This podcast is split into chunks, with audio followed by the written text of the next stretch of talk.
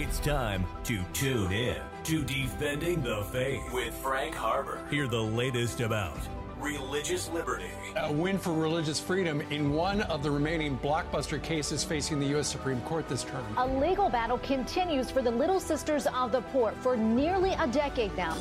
A street preacher armed with a speaker, a microphone, and a camera strapped to his chest is now banned from the village. Our founding fathers believed in the separation of church and state, but not for one fleeting moment. Did they believe in the separation of God and government? And powerful apologetics. Are you prepared to defend the faith? I'm convinced unless we trust in God, this nation is finished. We're facing a new kind of enemy. We're involved in a new kind of warfare, and we need the help of the Spirit of God. Three, two, one. Welcome to another episode of Defending the Faith. I am Frank Harber. I am your host. I am the president and chief legal counsel of the Defending the Faith Alliance. We defend the faith. You can find out more about us online at defendingthefaith.law. You can find out about some of our religious liberty cases. We just won one recently. And so we've got stuff going on right now all across the country. We're doing some amazing legal things. Uh, we also defend the faith in the theological arena. So we have many people uh, on this show from a host of different theological backgrounds, and uh, we try to bring things that will edify your walk and encourage you uh, along the way. So today we have a very special guest, and we go way, way back. Way back and almost to the time. That makes me sound old. Frank. Well, okay. let me tell you something. We've got an '80s rock star yeah, right. on the show today, and that's how I first found out about him. Was that Jeff Lynn had music recording? So he was he, before he was a big famous preacher. Oh yeah, he yeah. was a big famous music guy, and so uh, and so I've we've got a we I've got a friend. His name is Dr. Darren Biles and Darren was most recently a professor preaching at the seminary, but now he's the senior pastor at First Baptist Sunnyvale. And one day hmm. Darren came up to me and he, he, he handed me this cassette tape and he said, You've got to listen to this guy. I want him to come and do a revival at my church. And so anyway, it was you. Yeah. You know? Wow. And so I was like blown away. And then one day I got to do a revival at my home church, First Baptist Liberty City and they said, "Who do you want to do to the, want to do the music?" And I was like, "This is a big. I've got to get Jeff Lynn."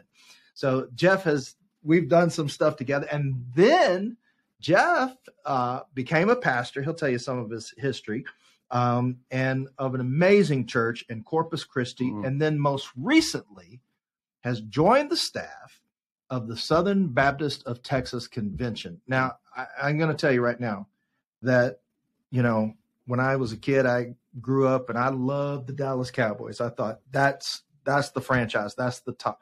Well, in the world, the Southern Baptist of Texas Convention, which is now led by Nathan Lorick and Tony, Dr. Tony Wolfe. I mean, these guys, um, this is the most amazing cutting edge convention oh. in the United States of America. There's nothing even close. I mean, they're my people. I love, love, love them.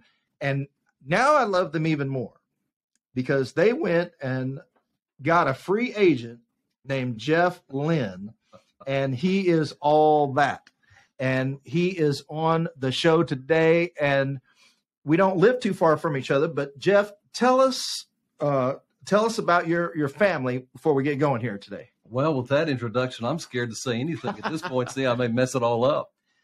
Yeah, I was in the concert uh, Christian concert ministry. That's when you and I met, and that was how I met Renee uh, 35 years ago, almost to the day, she walked in while I was singing a concert at Broadmoor Baptist Church in Shreveport, Louisiana. Yeah. yeah. And so we met that evening. Within a week, we knew we were getting married. And 10 months later, we got married at Prestonwood Baptist in Dallas. Wow. In fact, I had lunch yesterday with Neal Jeffrey. You know, yes, Neil, yes, Neil, quarterback. Yep, Baylor. quarterback at Baylor. He's a legend at Baylor. And uh, he married Renee and I 34 years ago. Wow. And he's still at Prestonwood. So five months later, I was leading worship uh, at a Bible conference in North Florida with Sal Sberna. Do you remember Sal? Yes. And of course, Dr. Paige Patterson was preaching yeah. uh, that at uh, January Bible conference, and that's when God called me to preach. Five months after uh, we got married, God called me to preach. And of course, then I started graduate studies. And for the last 25 years prior to coming on staff at SBTC, I was a pastor, the last 12 years of which was at Corpus Christi, Yorktown yes. Baptist Yorktown. Great Church. We have three sons. Our oldest son, 32, he was in the Navy for seven years, and now he's back in the Metroplex and looking for this next season. Uh, our middle son, Caleb, is a worship pastor in Nashville, Tennessee. He's married to Catherine, and they're expecting their first in December. They're a girl, little Clara. And then our youngest son, Micah, as we talked about a few minutes ago, Fontenot, he's a student pastor at Cross Church in uh, Northwest Arkansas, and they're expecting their second son in February. So they have about almost a three year old son and now a new one on the way. So how many grandkids you going to have? We're going to have three come mid February. Oh wow! Yeah, and so uh, living in the Dallas Fort Worth area obviously makes it a little closer, easily accessible to them. But anyway, that's that's our family. Wow. Yeah. And so and and tell us what you do at the renowned Southern Baptist of Texas Convention. I know I, am not joking. I love these guys. Yeah. So what do you do at that amazing place? Well, I love those guys too. You yeah. know, Frank, it really is an exciting day. Um, you know, God has, in his time, he brought Nathan Lorick and Tony Wolfe on in their respective capacities. And so what I do is oversee the church health and leadership team, which involves, if it's not church planting, evangelism, or missions, it probably falls in our purview. And we have about 30, 35 ministry areas for which we're responsible, churches in transition. I mean, you name it, Frank, you know, in a local church. And our, as we're going to be talking about today, my desire really is to see church uh, leaders and churches be healthy. Yeah. And what does that look like? So that's what we do. We again have a, a, great team. We have field reps scattered throughout the state who really are kind of boots on the ground. They're meeting individually with pastors, encouraging them. And this has been a tough time, Frank, for pastors. Hmm. Very lonely, isolated, uh, feel like failures. And so our field guys really are meeting with them over coffee, lunches, and breakfast just to say, hey, man, we're here to encourage you. So that's kind of what we do. That is awesome. Yeah. yeah. So, uh, church health leadership, which is kind of uh, what we're going to be talking today. So, the topic today is leading, serving from a healthy soul. Mm. And so, I'm going to let uh, Jeff kind of take it away. I'm going to inter- interrupt him a Absolutely. few times. But, yeah, yeah. Uh, I'll give you the floor, my brother. Well, I love pastors. Having been a pastor for 25 years, being uh, in ministry for 40 years, the local church for right at 30. I love the local church, and I love pastors.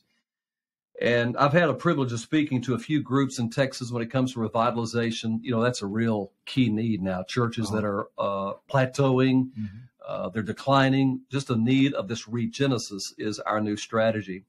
And so I've had the privilege to speak to a lot of churches, or uh, really pastors in settings about resetting. This is a great time, I think, for everybody to reset and to ask themselves, why are we doing what we do? and how do we do it in this new season? Uh, so I think it's a great time to reset, replenish, renew the vision uh, for their churches and lives. And I think they're asking now what? Mm. You know, you know the you know the joke about Bubba. Bubba called nine one one. He yeah. said his wife had fainted, and so the dispatcher said, "Well, what's the address?" And he said, "It's one zero one Chrysanthemum Drive."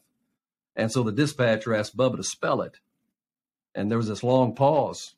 And Bubba said, How about I drag her down to Oak Street and you pick her up there? Right. so, so Bubba had one of those now what moments. And I think that's what churches and leaders are thinking, okay, coming out of COVID, hopefully, what is what does the church look like? Uh, I just heard from a pastor in Amarillo with whom we visited uh, this brand new survey that said that the top three most stressful jobs in America are number one, a hospital administrator, a president of a private university, and third, it's pastors. Wow. The three most stressful jobs. And why is that? Because they're all emotionally charged environments. You can imagine, Frank, these pastors through COVID who sat by themselves trying to figure out do we wear a mask? Do we not wear a mask? Do we open ourselves up, you know, for services? I had the privilege of coming from a multi-staff. We had elders with whom to collaborate, uh, to pray through uh, all these issues. But these pastors felt so isolated, lonely, and frustrated. And so they had these emotionally charged environments where they were highly uh, stressed. And you know, the new study by Barna that said 42% of pastors wanted to resign. Wow. Over the last year. Uh, only 1.5% of them did, but 42% of them wanted to. And it's because of the stress of the job. And the majority of those pastors, uh, the research said that they weren't taking care of themselves. Hmm. And there is a tendency, Frank, you know, having been in ministry, that there is a tendency to want to, you know, the writer of Hebrews says that we're watching over people's souls, right? Yeah. Yeah, we're going to give an account, but we're watching over people's souls. And that's a pretty big stewardship. And I think sadly, sometimes we as church leaders, uh, either leading or serving, we have a tendency to focus more on other people's souls, their well being, than our own. On the airplane, you know, the analogy, the illustration in the in the event of a loss of oxygen, if you're with a child, place a mask on yourself first and then your child, which seems counterintuitive, right? Right. But they want to make sure that you're in a capacity to take care of your child. Hmm. And this this is a what I want to share today in the few minutes that we have is kind of an evolving talk. I've had the privilege to share this with pastors and leaders around the state. So there's a lot to this. We can't cover all of it today. But uh, you know, are there steps to lead from the overflow of your walk with Christ? And I used to ask our people at uh, in Corpus at Yorktown Baptist, if you wouldn't wish your life, or would you wish your life in Christ on anybody else? Hmm. Right? Would you would you wish what Christ is doing in your spirit and your soul on anybody else? If not, you're probably not in a healthy posture. Yeah. And if you're a leader or serving, you're probably not leading and serving from a healthy soul. And so, what are some steps that we can take uh, to lead from the overflow or a healthy soul? It's four steps, real quickly. We're going to kind of focus on the first two, but to love, you know, they're all alliterated. Tony Wolfe, who's um, who hired me back two I years love ago, that he- guy. He's a real deal. He's a genius. He's a genius, and he loves the alliteration. But it's first of all, you love, and it's based on the two great commandments, right? Love the Lord your God with all your heart, soul, mind, and strength. I'm not going to elaborate on that, uh, but I think that is the core, the foundation of leading from a healthy soul. That really that we're loving God with every aspect of our being. So fast forward to the second step, which is what I call live. Uh, and and and there's a passage in uh, Luke 10 where the an expert in the law, it says, came to Jesus and said, What must I do to inherit eternal life? And Jesus said, What does the scripture say? And the attorney, right? Yeah. the, the expert in the law, and he, he recited the two great commandments. And Jesus said, Yeah, that's what you did good on that test. He said, Do this and live. And you would think that based on the question that he asked, that Jesus is saying, if you fulfill these two great commandments, you will inherit eternal life. But that's not what Jesus is saying. Hmm. Because when he said, do this and live, the word live there means fervor and zeal and passion. It's the same idea that Jesus used in John 10 10. You have abundant life uh, overflowing, you know, to the fullest.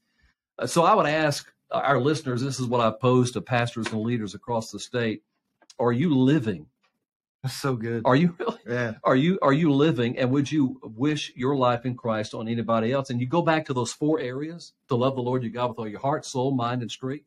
Uh, just when it comes to the heart, you know, Frank, you know this. You're you're a theologian, uh, but the heart, you know, is where the emotions and the desires dwell. So amidst all of this chaos that we're facing uh, in our country, in in uh, the world, uh, are our emotions all over the map? You know, are we or, or do they uh, ebb and flow? Maybe depending on the news cycle or whatever, and our desires. I mean, we could park it there for a while. Um, but when you when you think about the heart, Frank, I mean, I don't want to put you on the spot because I'm used to the podcast that Tony and I do. We kind of interact and dialogue. But when you think of loving God with all of your heart, what does that what does that mean to you?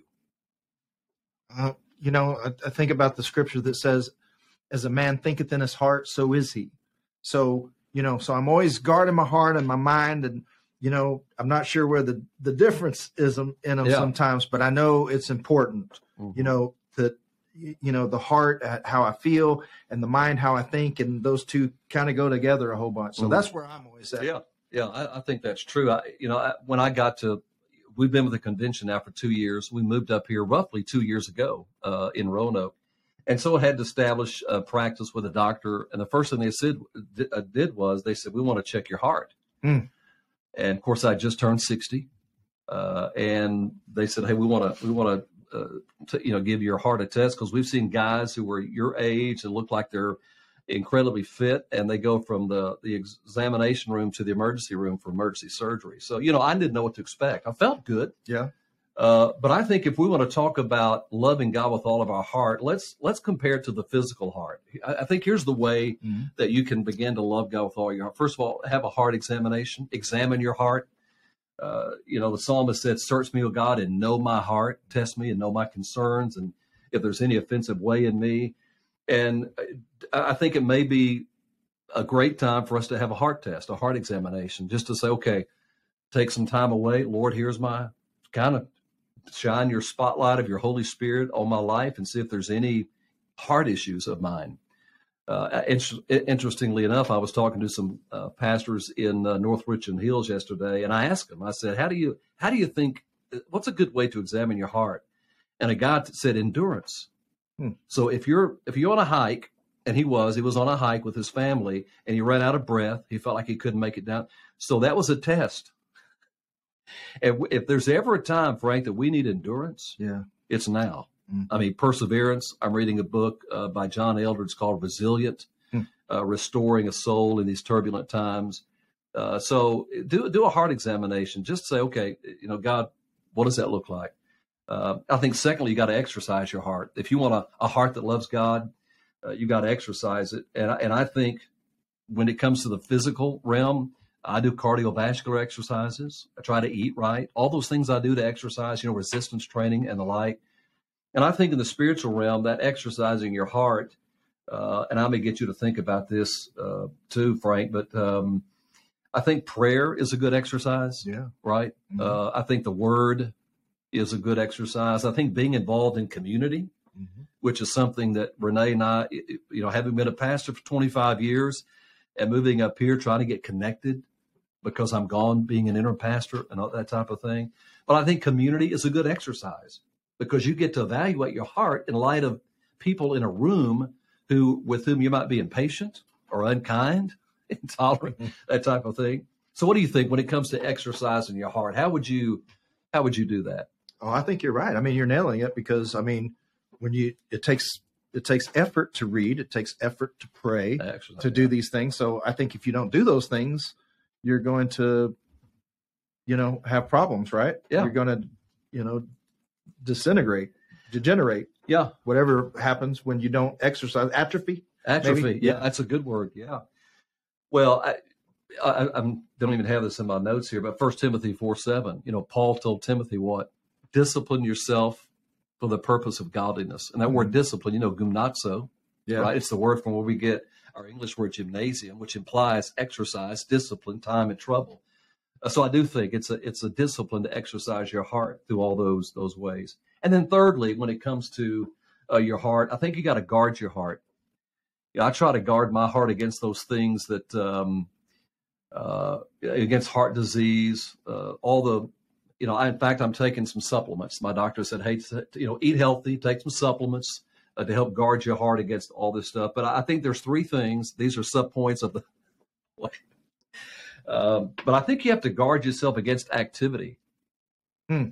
So, what do I mean by that? I, I think that we can get so busy that we sometimes confuse busyness with godliness or busyness with um, effectiveness. And we live in a busy, a busy time. And remember the story of Mary and Martha. We all know the classic story. Jesus walks in and Martha's griping because Mary's just sitting down there listening to Jesus. Yeah. And and I, you know, Jesus rebuked Martha. And if Jesus ever says your name twice, oh. probably not a good thing, right? Right. Yeah, so Martha, Martha, what did he say? You are distracted with much serving. And then he said, You're worried about so many different things, and only one thing is important. And Mary's got it right. Mm-hmm. And Frank, people use that story, those who are busybodies, they use that to justify their business. Jesus rebuked Martha. Oh, yeah. right? Yes. He just said, This is not the way it's supposed to go down. And so I think guard yourself against activity. There's some great books out there that talk about just slowing down, um, redeeming every moment. Uh, and we, I think we need to do that, Frank. I, you're driven. You got that person. I'm driven. We, we want to be busy, but we can't ever forsake our walk with Christ. So we have to guard against activity. Uh, and then, secondly, you have to guard against adversity. You know, marriages, um, sometimes adversity just destroys the relationship between a husband and wife when, in essence, they need to be drawn together mm-hmm. to be strengthened. And I just wonder during the season, has COVID and other adversities led us to want to mistrust God. Yeah. To doubt God, you know, even in the political realm and the what's going on in the world, do we do we really believe that God is sovereign and is in control? I mean, what do you think about that when it comes to guarding against adversity in your heart? Um, you got anything to add to that? Uh, well, you know, we got to trust God and not man, and also too, there's always that battle to to trust in yourself. Mm-hmm. I mean, you know, if it involves a person, then we're you know we're probably looking in the wrong place, and we're probably looking at a crash ending of some sort. A crash ending, yeah, yeah. So that's what I would just say against adversity. And then thirdly, you want to guard your heart against adultery. Um, in the spiritual sense, you, you, see this terminology all through Scripture in the Old Covenant, right? God accuses people of, of uh, you know prostituting themselves to other gods, uh, pursuing other gods. Uh, James, the half brother of Jesus, said, "You adulteresses, don't you know that friendship with the world is hostility toward God?" So I, we have to guard against our desires uh, pursuing other things. Uh, mm-hmm. You, know, you, know, Frank, there's a great, you know, this in, in the book of, uh, at the latter part of the book of Joshua, when God's people are finally going to head to the promised land, uh, he, he tells them to do two things, primarily do two things. When you go into the land for the conquest, tear down the idols, drive out the inhabitants, right? Yes. You're, entering, you're entering a pagan territory. And so tear down the idols and drive out the inhabitants. And you look at the first two chapters of Judges and you see all these tribes. It says they did not, they did not, they did not. And, and the Lord knew if you don't drive them out, they're going to become a snare to you. Mm-hmm. And that's exactly what happened. Yeah. So, uh, you know, I wonder if if there are those idols and inhabitants in our lives, those idols that we've refused to tear down. Yeah, we avoid them for a while, or the inhabitants we let them reside for a while in our heart. But over time, what happens? They resurface and we embrace the very things that we should have driven out and torn down. So, to me, guarding against adultery is those very things, eliminating anything that might even raise its ugly head toward, uh, you know, drawing your affections. Um, so, I think, you know, loving God with all of our heart, soul, and mind, and are you really living? Again, would you wish your life in Christ on anybody else? Hmm. Um, and when it talks about loving others, uh, you know, loving your neighbors yourself. How do you know that you're loving others? Well, love is patient and love is kind. We could start with those two. Yes. I mean, we talk about when it comes to our relationship with our family, are we patient and are we kind? Are we manifesting love? And then we could go into a lot of other things about, you know, loving God with all your strength. Uh, and I, I, do think we, our, we have to understand our body's a temple of the Holy Spirit. And are we taking care of our temples? You know, if if some of our church leaders and pastors were to walk into their worship center this Sunday morning and see the carpet ripped, the chairs turned over, the pews, you know, uh, demolished, and graffiti on the wall, they'd probably probably be a little upset. But I wonder, are we as equally upset with how we're treating our own temple? Hmm. You know, the, the the the heart, the body in which the Spirit of God resides, and I, you know, we're all con- you know everything's connected. Mm-hmm. Frank, I mean, it's it's um, what happens in the body sometimes happens in the soul and it's affected. So I would I would encourage our listeners, your listeners, to take care of themselves physically. And when you're so busy and frustrated, uh, one of the last things you want to do is to take care of yourself. And, and as I said earlier in that survey, uh, pastors who wanted to resign were not taking care. You know, the yeah. self care was a huge uh, negligent area. And so taking care, you know, honoring God, loving God with your heart, your strength, your mind. How's your mind these days? What's the narrative? Hmm. Are you believing the narrative on the news cycles? Are you believing the narrative of the gospel? You know, from the Old Testament, you know, to the New Testament. Um, does this make sense? Yes. Yeah. So I think loving God with all of your mind, uh, you know, we have, have our mind saturated on the things of the Lord as well. So you love, then you live. Thirdly, real quickly, you, you learn. Uh, when I first went on staff at the convention, I was asked to give a talk on leadership. And Frank, honestly, a lot of things in the leadership uh, arena came naturally intuitive to me. Hmm. And so now it had to be on a strategic level. How do you communicate leadership? Uh, and as pastors, uh, we're called to lead, mm-hmm. right? Yes. Yeah. Shepherd the flock of God among you. And that's leading and feeding. And Psalms, and I was drawn to this verse. It's, it's one of those things that you've read all your life, but you never read it. You never saw it. Psalm 78, 72. 78 is when God is retelling the history uh, and reminding his people of what how faithful he was. And at the end of that, he talks about raising David up, and it said he David shepherded them with a pure heart, and he guided them with skillful hands. Hmm. I think leadership is heart and hands. You can't have one without the other, That's right? good. Yeah. Yeah. So you, you, you, you sometimes you can't teach heart, you can teach hands, but a pure hearted hands. And so what skills are that you need to learn in the respective areas in which you serve? For me, I always wanted to grow better as a preacher. I wanted to grow more as a leader. I wanted to learn. And so I think if you're going to lead from the overflow, don't stop learning. I listen to podcasts, you know, Frank, and I know you're you're constantly learning. That's and all you've I- had to I learn. do, yes. Yeah. Yeah. Just by nature of the job that you have, but by your very heartbeat for the things of God, you're always learning. And you can't stop learning. I Right. mean, there's a great story about uh, when Rick Warren Saddleback was just exploding. Uh, the, one of the guys in the room, there was eight to ten pastors, Ed Young, John Bisagno, you know, the champions of the faith, W.A. Criswell. Mhm. And so Rick Warren, somebody, I think Ed Young asked Rick to, hey, share some, share what's going on at Saddleback. What are some principles?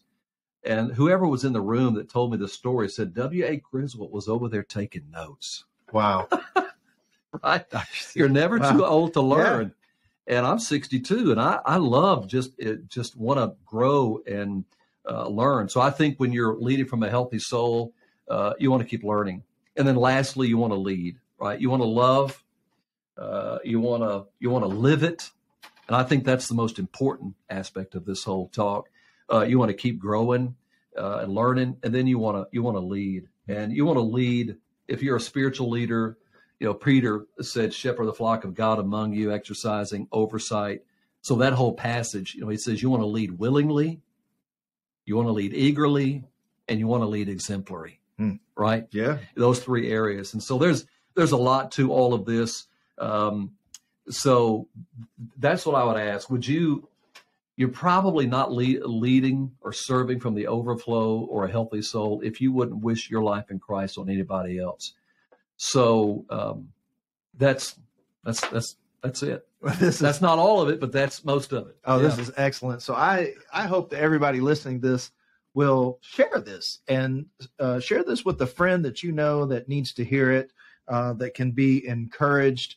Uh, you are listening right now to Jeff Lynn with the Southern Baptist of Texas Convention, and he is over leadership and health. And that's what we've been hearing about today. So, uh, as we close here, Jeff, tell us um, how can we keep up with you? Uh, find any of your resources, your sermons online, anything. Tell us where everything is. Well, I don't know where everything is. I know when it comes to SBT, uh, SBTC, SBTexas.com. That's our website. There's a litany. I mean, Frank, you know the resources there. I, I had no idea when I came on staff two years ago all the resources that we have, and it may take some digging, you know, uh, but there are some excellent resources uh, out there, and we're willing to serve. That's what we do. We serve the churches. So SBTexas.com and sermon videos. I guess it would be to some of the websites of the two interims at which I've I've served. Um, uh, it looks like I'm getting ready to uh, serve in another interim capacity. I don't know when this drops, but um, So we can probably type your name in the search engine on YouTube and stuff will come up. yeah, there's no telling what. I, that's how I listen. Yeah. Okay. All right. Yeah. So don't confuse me with Jeff Lynne of ELO, the Electric Light Orchestra, who has an E in his last name. So Oh. yeah, yeah. There's been some confusion. He's a lot older than I am. Yeah. Yeah. So anyway, that's how they keep. Equally talented. No, no, no. He's yeah, no, no. Much more talented. So yeah.